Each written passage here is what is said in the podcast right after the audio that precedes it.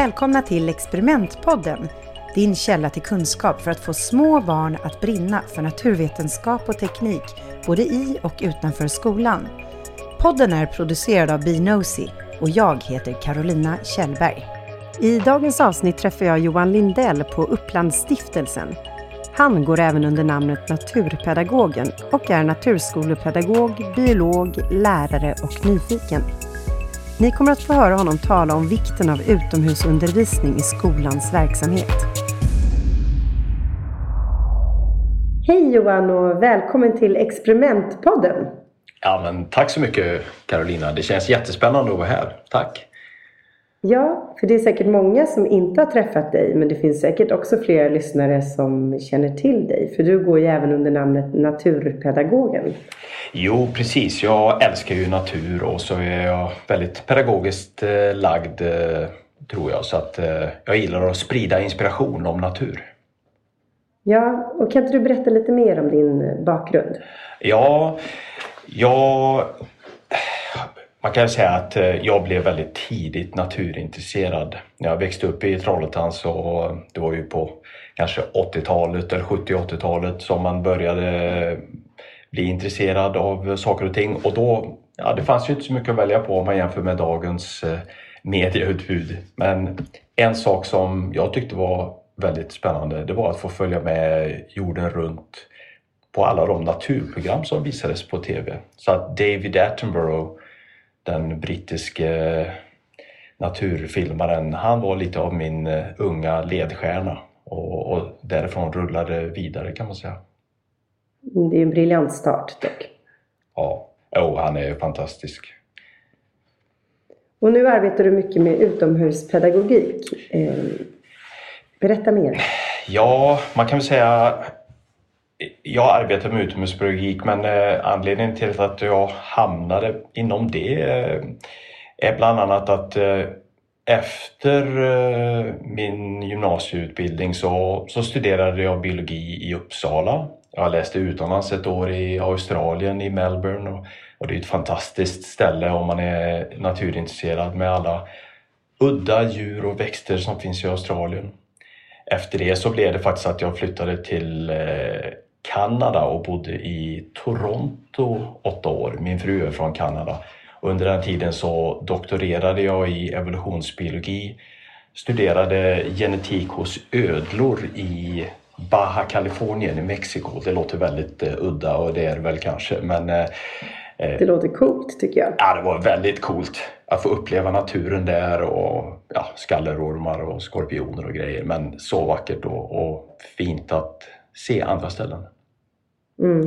Så det här, eller intresset för mångfalden i naturen och liksom livets historia det tog mig vidare sen jag gjorde en postdoc och forskade en kort period i Uppsala om hur nya arter uppstår, alltså artbildning. Eh, men eh, av lite olika anledningar så kände jag att ah, jag vill eh, byta bana lite och eh, arbeta med att få ut det här på ett annat sätt. Så jag läste det här korta ämneslärarprogrammet för att då ha, eh, ha möjlighet att undervisa i biologi. Så det gjorde jag på gymnasiet. Jag har även undervisat på eh, grundskolenivå. Men vad som var verkligen spännande för mig, det var att, och det var lite så här bananskal, eh, så kan det vara ibland i livet att jag fick chansen att arbeta i Sigtuna på Sigtuna naturskola som är ett otroligt eh, häftigt ställe. Eh, det är alltså en mm. naturskola där eh, som är väldigt väl integrerad i grundskolepaketet och alla barn får liksom ta del av vad naturskolan har för kompetens. Vad fint! Och då kom du in. Det är ändå lite ovanligt att komma från en sån tung forskarbakgrund in till att börja arbeta med barn. Ja, jo, men så är det ju. Men jag tror att jag alltid haft eh, lätt att eh, ja, nå ut eh, och, och fånga intresset hos barn. Jag tycker det är så himla kul när man eh, lyckas väcka nyfikenheten hos barn och, och, det var någonting jag verkligen upptäckte en sida hos mig själv under de här fem åren i Sigtuna då, för man är ju utomhus väldigt mycket och det gäller ju att ta vara på de tillfällen som ges där man är i naturen just då. Så ser man någonting spännande, ja, då gäller det att lyfta det och så eh, tar man tillfället i akt. Väcka nyfikenheten mm. blev ett ledord för mig. Men vad är utomhuspedagogik då? Är det att man går runt ute och utforskar eller innebär det något mer? Ja, jättebra fråga. Det är ju ett ganska stort och brett område men eh, det är ju som så att utomhuspedagogik, okej, okay, pedagogik det handlar ju om att lära saker utomhus, det är utomhus. Så att hur kan vi använda miljön utomhus för att lära sig saker och då tänker vi ju kanske framförallt på skolbarn. Och det är som så att i Sverige så finns det ju en förening som arbetar med utomhuspedagogiken som sitt eh, arbetssätt och det är då Naturskoleföreningen. Det finns ja, ungefär ett 90-tal naturskolor och naturrummen räknas också in där som då arbetar med utomhuspedagogik. Och tanken är liksom att ja, bland annat man lär sig bäst om naturen om man är i naturen. Eh, mm. Men också att eh, man kan faktiskt använda naturen som en plats för att lära sig alla möjliga olika saker. Det, om vi tänker på de skolämnena så går det lätt att eh, koppla utomhusundervisning till till exempel hem och konsumentkunskap eller matematik och egentligen alla ämnen.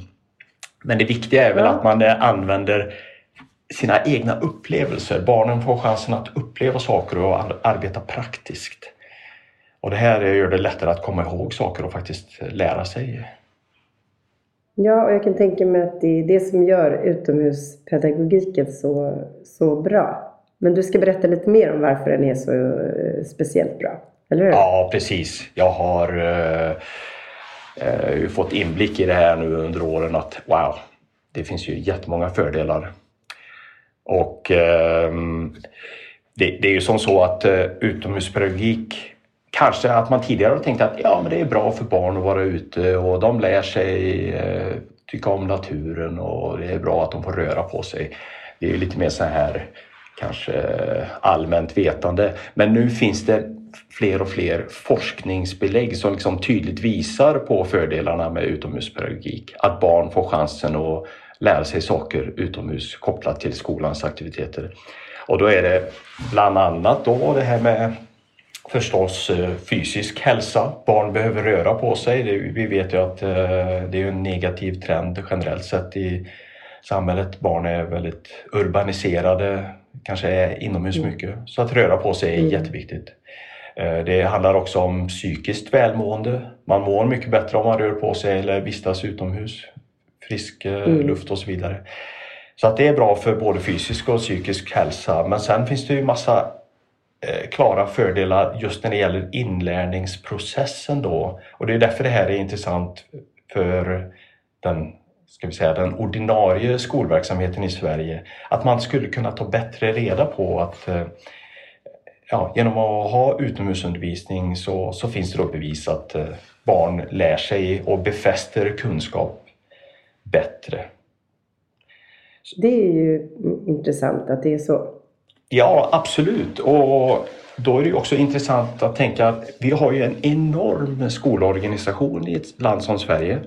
Och vi är mm. ändå bara ganska få naturskolor eller alla de barnen som går på skolor, de har faktiskt ganska begränsad möjlighet att uppleva utomhusundervisning. För eh, traditionen säger ju att ja, vi, vi kör på, vi lär oss saker inomhus i klassrummets eh, ja, mellan väggarna där. Och självklart är ju pedagogerna som arbetar på det sättet skolade och väldigt duktiga på att göra den typen av undervisning. Men jag menar mm. att eh, det här tar steget och utnyttja utomhusmiljön, naturmiljön för att eh, bredda skolgången för många barn är någonting som vi verkligen skulle kunna uh, göra bättre. Mm. Mm.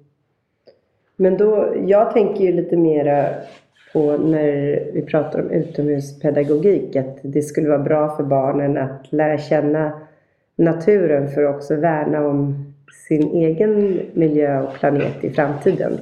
Absolut, det har du verkligen rätt i. Och eh, ja, återigen, att lära sig om naturen, det gör man bäst i naturen. Men just det här eh, med utomhuspedagogik, att det har en tydlig koppling till en hållbarhet. Eller det här med att vi måste förstå att vi är en del av naturen.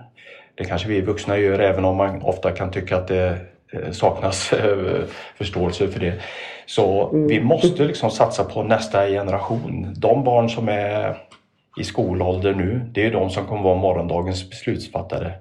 De mm. behöver få kunskap tidigt om och vördnad för naturen som vi är beroende av. Så det kan handla om Ja, just det här. Jag tycker det är viktigt att skapa positiva naturmöten eh, hos eh, skolbarnen. Naturmöte är ett begrepp inom utomhuspedagogiken. Att, att man ger liksom barnen möjlighet att uppleva en eh, plats utomhus, ta in eh, intryck och eh, skapa liksom en relation till naturen. För det är precis som du eh, är inne på, barn som eh, har känslor och har upplevt naturen, de är mer benägna på att vilja bevara den.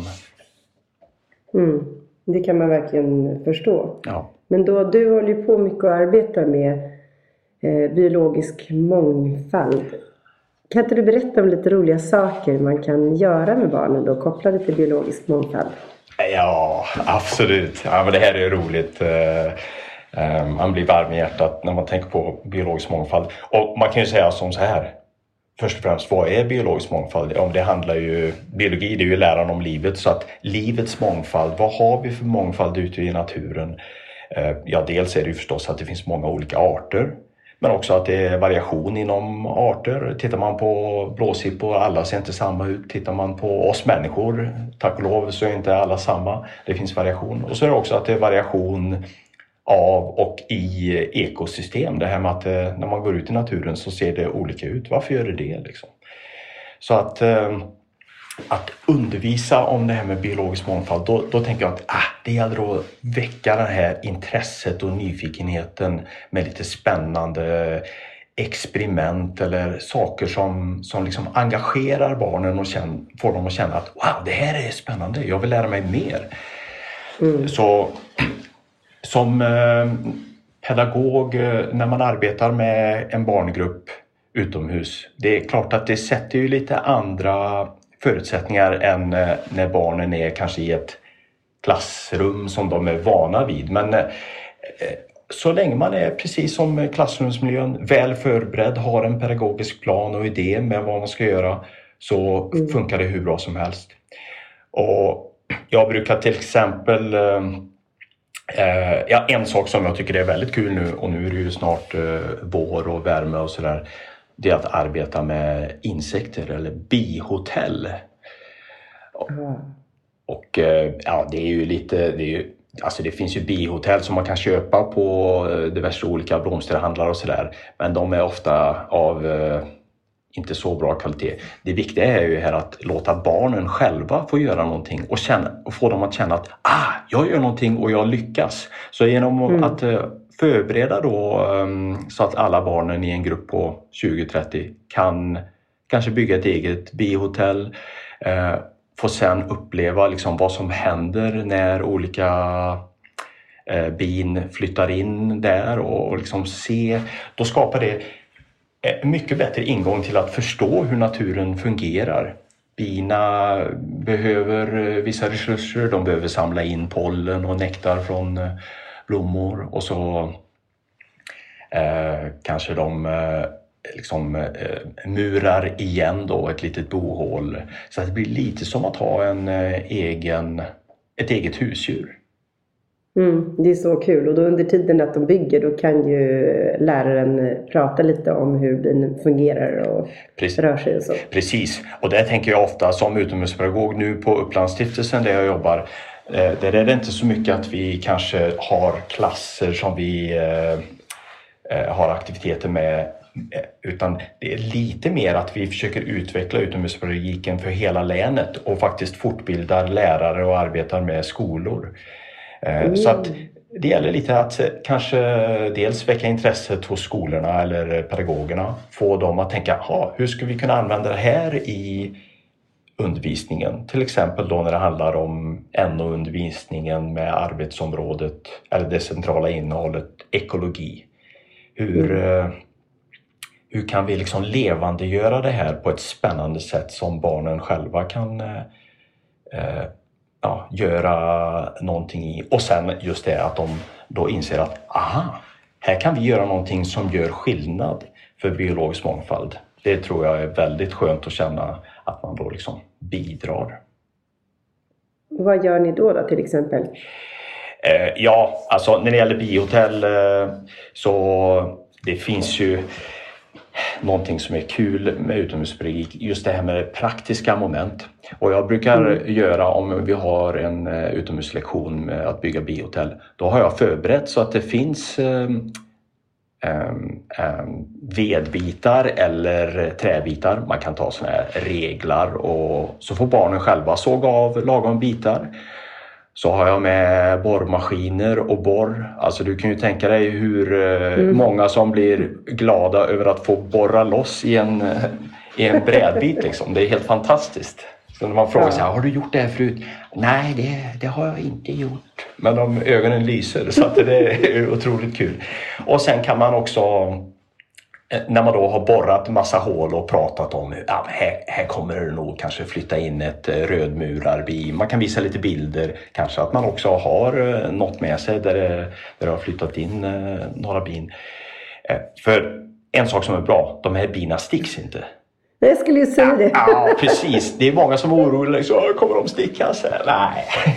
Nej, utan det är ju faktiskt när man tänker på bin, de allra flesta tänker på honungsbin tambin alltså, som bor i bikupor.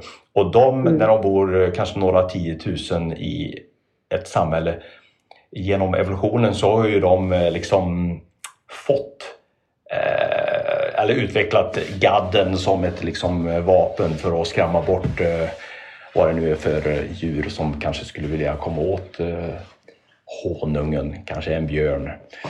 Men eh, de här Eh, bihotellen som man borrar hål i, eh, det är ju för vilda bin eller så kallade solitärbin. Det finns mm. bortåt en 270, kanske till och med 300 arter i Sverige. Och Oj. Eh, då kan man få dem att flytta in där och de bor liksom själva där då, solitärt.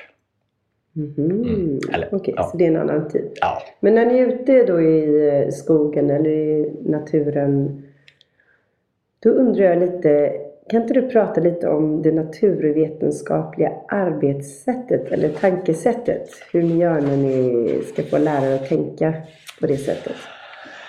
Ja, det beror ju lite på vad det är för åldersgrupp man håller på att arbeta med förstås. Men jag tycker eh, i, i grund och botten så är det ju eh, naturvetenskapliga arbetssättet handlar ju om att undersöka, vara nyfiken, Kanske att man har funderingar som man vill få svar på för det är ju så arbetssättet eh, ofta initieras. Att man, eh, man har någonting som man funderar på och så ställer man en hypotes. Fast det kanske man inte använder om man, eh, just det ordet om man pratar med yngre barn utan en liten fundering. Så, och, och, att då låta barnen göra praktiska undersökningar eh, själva. Så att eh, jag tror därför att det ofta kan vara att lärare känner en eh, Ja, det finns en tröskel att eh, gå ut och undersöka någonting för man vet kanske inte riktigt hur man ska göra. Eh, men genom att kanske förbereda lite i klassrummet och det här kan man ju som utomhuspedagog eller jag försöker hjälpa till med den typen av kopplingen mellan klassrummets förberedelse själva naturaktiviteten och sen att man kan göra någonting efteråt för att följa upp för att liksom eh, få, få kunskapen att eh, komplementera varandra på ett bra sätt både inomhus och utomhus. Då tror jag att eh, då kanske barnen kan se förloppet lite bättre kring att ah, låt säga att vi borrar några bihotell och så sätter vi upp dem där det är eh, nära blommor och så sätter vi upp något eh, på andra sidan skolgården där det inte är så mycket blommor. Kan det vara som så att eh, vi kanske faktiskt får fler eh, hotellgäster som flyttar in på det stället där det är fler blommor. Det skulle vara en väldigt enkel undersökning. Sen behöver det inte vara att det kanske... Det, forskning, det blir ju ofta inte det resultatet som man kanske hade önskat sig. Nu är ju det här, nu har vi pratat om bihotellbygge och sådär. Det är ju bara ett exempel som jag har funderat mycket på nu. Jag har skrivit en liten artikel om bin och pollinering och hur man kan arbeta med det i eh, koppling till läroplanen. För att det skulle sägas att alla de här sakerna skulle givetvis vara kopplade till läroplanen. Men eh, det finns ju massa andra grejer man kan göra spännande. Eh, Eh, jag har några aktiviteter som jag har kört med många skolklasser, till exempel småkrypssafari. Att man eh, liksom, eh, kommer förberedd som pedagog. För det är ju ofta att skolorna kanske själva inte har all utrustning eller sådär. Men om man då kan mm. ta med eller visa att det räcker med bara enkla saker. Ja, men då går vi ut och kollar vad är det vi kan hitta för någonting? Vad är det vi kan se? Kan det vara som så att vi kanske hittar eh, olika typer av djur när vi tittar i, eh, en lite mer lövig skog, alltså ja, lövskog säger man väl då, eh, mm. än om vi är nere vid eh, det fuktiga alkärrssnåret nere vid vattnet. Ah, Okej, okay, det kanske var ett ganska snabbt exempel. Men eh, jag brukar till exempel köra någonting som är lövbingo. Man kan ju köra olika varianter av naturbingo, att man får en bingobricka Ehm, som en liten grupp då. Barnen får samarbeta och så ska de hitta saker i naturen. Eh, det behöver inte bara vara att man ska checka av en ruta utan det kan också vara en liten pedagogisk uppgift i rutan att hitta tre frön eller um, ja, snarlika saker. Men lövbingo är jätteenkelt att göra när man kanske har tre gånger tre rutor med bilder på löv och så är det ju som så att vi har inte hittat eh, den här al.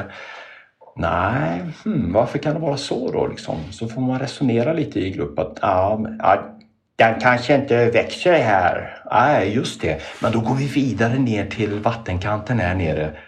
Och då vet man ju som pedagog att al växer där det är fuktigt. Och så går man ner där och ja, vart är det? Ja, här är den ju! Då, då kan man liksom eh, arbeta med den biologiska mångfalden och samtidigt eh, undersöka, eller få det här undersökande arbetssättet. Det är jättekul. Kul med lite konkreta tips. Mm. Och den här artikeln du pratade om som du har publicerat, den kommer man kunna läsa på er hemsida, eller hur? Jajamensan, det går att ladda ner den där. Det, det finns massa bra tips där.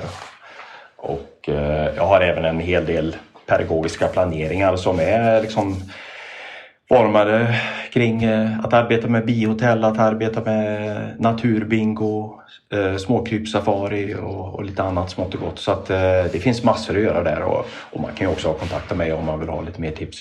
Där ska vi säga också att på Naturskoleföreningens hemsida finns det ju också gott om tips och, och det finns ju bland annat en bokserie som heter då Att lära in ute och, och, till exempel att lära in ute året rum, runt för eh, årskurs F till 9. Så där finns det ju massa med bra pedagogiska planeringar kopplade till eh, läroplanen.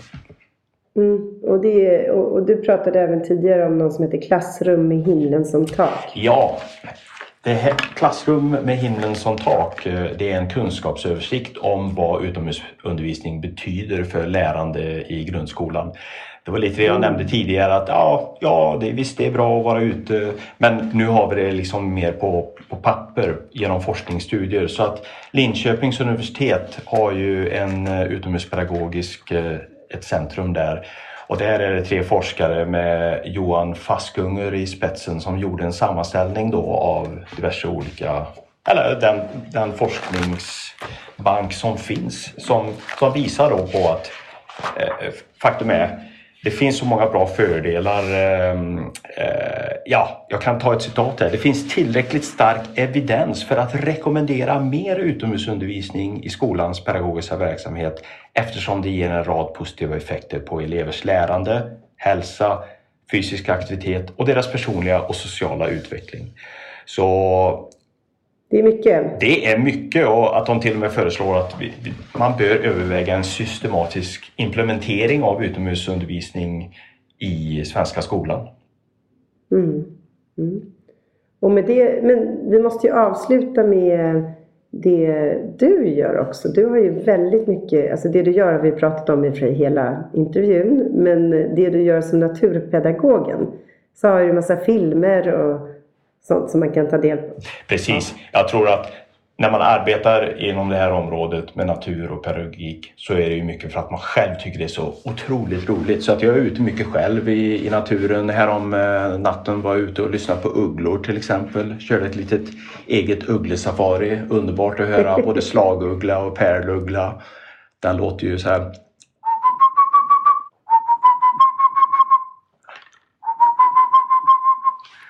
Ja, Wow! Ja, det var jättespännande att bara vara ute där och uppleva naturen och inga oljud. eh, Ja, man liksom smälter in. Så att jag försöker ofta ja, inspirera andra till att upptäcka naturen och det, och det gör jag bland annat genom mitt, eh, mina sociala konton på Instagram och eh, Facebook. Alltså Naturpedagogen. Och jag har en hemsida också. Så att eh, där finns det lite tips på saker man kan göra. Där kan ni gå in och kolla. Men vad kul det har varit att du har varit med idag Johan. Ja, jättekul att vara med. Jag hoppas att eh, många känner att ja, men, wow, jag vill nog försöka testa lite mer utomhusundervisning. Då är det bara att höra av sig eller eh, fundera på någon av de länkar som vi gör tillgängliga. Ja, Ja. det är klart att ska göra det. Och hur når de dig då? Hur når de mig? Ja, man kan eh, antingen göra det då på um, sociala medier, det är bara att kontakta mig där. Eller så håller jag ju till på Upplandsstiftelsen och där finns ju också en webbsida upplandsstiftelsen.se naturskola. Där finns det de här pedagogiska planeringarna. Man får klicka sig fram lite där. Men, men där finns också min kontaktinformation om man vill e-posta mig med några frågor eller kanske ha några förslag på samarbeten. Samarbeten är väldigt viktigt. Verkligen. Mm. Och med det så ska vi avsluta dagens intervju. Ha, hoppas du får en härlig dag. Ja, detsamma. Ha det riktigt bra och njut av våren. Tack för att du har lyssnat på Experimentpodden. En Binosi-produktion med mig, Carolina Kjellberg. I nästa avsnitt träffar jag Sofia Jarl från Technicus Science Center i Härnösand. Hon kommer att tala om fritidsaktiviteten Tech Club samt skolprogram som Mekaniska monster och 2D och 3D-printing. Vill du få detaljer kring experiment så gå in på bnosy.com, alltså B-N-O-S-Y, och prenumerera på vårt nyhetsbrev eller på vår Youtube-kanal Bnosy Kids. Vi hörs snart igen.